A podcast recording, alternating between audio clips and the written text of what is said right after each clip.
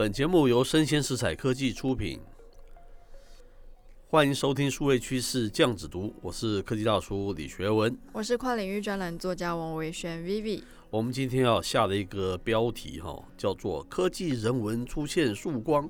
纽约将出手打击 AI 面试，我们的人权终于要被重视了吗？是是是。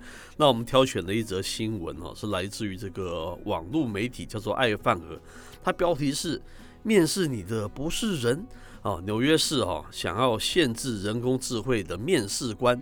这个新闻真的非常的有趣哦，因为其实用 AI 面试的第一个国家也是美国，没想到第一个打击他的也是美国。是。那这个新闻的内容是这样说的哦，他说的是美国越来越多的雇主哦，使用我们的人工智慧 AI 来加快他的招聘流程嘛。嗯。但其实有非常少的求职者会知道说 AI 招聘工具到底为什么要拒绝他们。嗯哼。或是要如何分析这个面试的过程呢？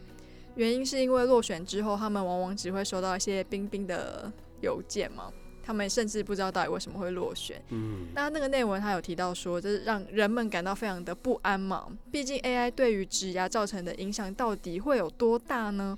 那根据美联社的报道，十一月初的纽约市议会有压倒性的通过一个新法案，嗯哼，那就是如果 AI 招聘系统没有通过年度审核。那它就要被禁止使用了。哦，是哦，还有人去审核这个系统就是。没错，那这个年度审核的内容主要是检查 AI 的招聘系统有没有种族或是性别歧视。嗯哼。那它也允许这些求职者啊，他可以选择是要人工审查等等这些替代方案。哦，OK，比较合理。那他们认为这些 AI 的开发人员呢，还需要披露更多不透明的细节。那这个法案的支持者们就认为啊，法案为很复杂的这些演算法哦，终于打开一点点的窗户，让我们看到里面是什么东西。OK，因为这些演算法它往往是根据求职者的口语啊，或是写作能力等等，判定说他适不适合被招聘。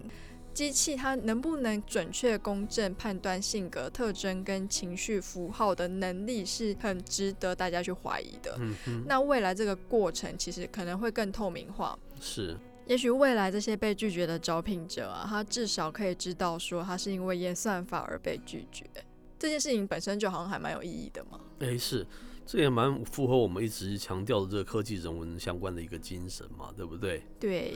那我的想法是这样子，曾经我也写过一个专栏在讲这件事情呢。我里面是这样子提的哈，根据调查嘛哈，越来越多的企业将这个 AI 所谓这个人工智慧这个技术纳入这个面试的过程中嘛哈。根据韩国经济研究院叫做 KERI 它的调查哦，在南韩排名前一百三十一家的企业当中。有近四分之一使用 AI 面试，四分之一这么多，我不知道台湾是多少啊？这感觉起来在韩国是蛮多的嘛，哈。那全球最大的这个会计师事务所叫德勤嘛，大家都知道哈。二零一八年的时候，他发布了一个报告，也指出有三成企业已经着手将 AI 应用在人力管理上面，嗯，包括我们知道的知名企业，像百事可乐啊、联合利华、欧莱雅等等国际企业。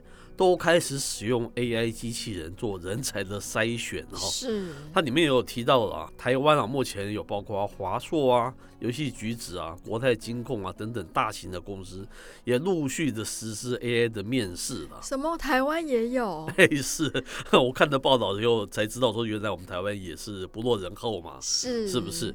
那既然有人用 AI 应征，当然有人用 AI 来解聘哦，感觉起来更难过了嘛，比那个 AI 应征还更难过。会吗？我觉得都还蛮难过的。哦，是是是，他是因为有一则新闻呢，他是这样子的，因为俄罗斯有一家他名为 Xsolla 这样子的一个公司哦。这家公司主要是为游戏行业啊提供支付处理相关的一个业务了哈。那我们知道，当然是因为 COVID-19 之故了，所以他公司采用远端办公的方式嘛，大概也可以理解，很多公司都这样嘛，对不对？那 Xsolla 的员工就是将全部的工作啊转移到这个线上了哈，是。透过线上的平台啊，老板可以立即查看啊，有谁参加了会议啊，以及啊这个员工跟客户之间的通话品质嘛。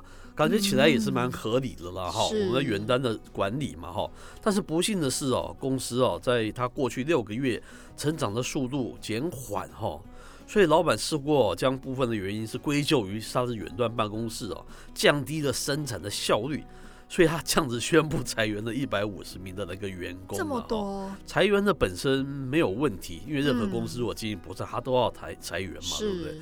重点是他是凭借的是利用 AI 的技术来判断一名的员工的数位足迹有没有达到公司的标准，是这样子才出了一些问题嘛，对不对？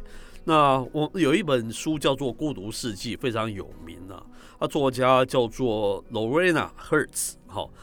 他也在他的书中提过哦，他曾经应征过一份工作，是住在家里哦，盯着笔电呢回答问题。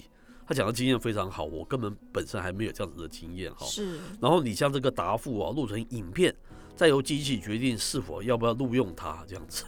用影片，然后用机器来判定，还蛮冷的，对不对？对。那这种人工智慧科技，它是如此运作的，它有介绍了哈。它以这个人工智慧的新领域，所谓这个情绪辨识的 AI，要感觉起来更高级哈。是。来判读那个应征者，分析他们的包括这个语汇哦、音调哦、节奏和脸部表情哦，哦，将多达两万五千个独立的资料点，他都把它记录下来嘛。哇。然后接着所得到的结果会拿来跟该职务理想的一个 candidate 候选人的一个数值来做比较。天哪！哎，对，他说啊，这表示应征者的每一次呼吸、每一次停顿啊，你的眉毛上扬的高度、下巴紧绷的程度啊，笑容有多灿烂哦，你选择的用语、讲话的音量、姿势，说了几遍的嗯啊啊这样子哦，甚至于是口音，还有怎么样使用间隙词等等。全部都被记录下来，并送进一个所谓的黑盒子这样子模式的一个演算法。然后去判定某人适不适合哈进入某公司从事某种业务，这样感觉像是连呼吸都在这个考试范围内，是蛮蛮可怕的。他列了非常多了，可是还有你不晓得一些东西，一些参数是什么，你并不清楚嘛。而且对于理想候选人的数据，他到底是怎么取的理想候选人的数据？是这就是问题之所在嘛，对不？我们这就是前面你说它透明化本身就是一个进步嘛，对不对？对。那赫兹特别有厘清哦，让他感到。极度疏离跟不舒服的，并不是在跟机器互动那件事情的本身啊。嗯，我们只讲说科技进步嘛，对不对？有时候碰到这个疫情也是难免的。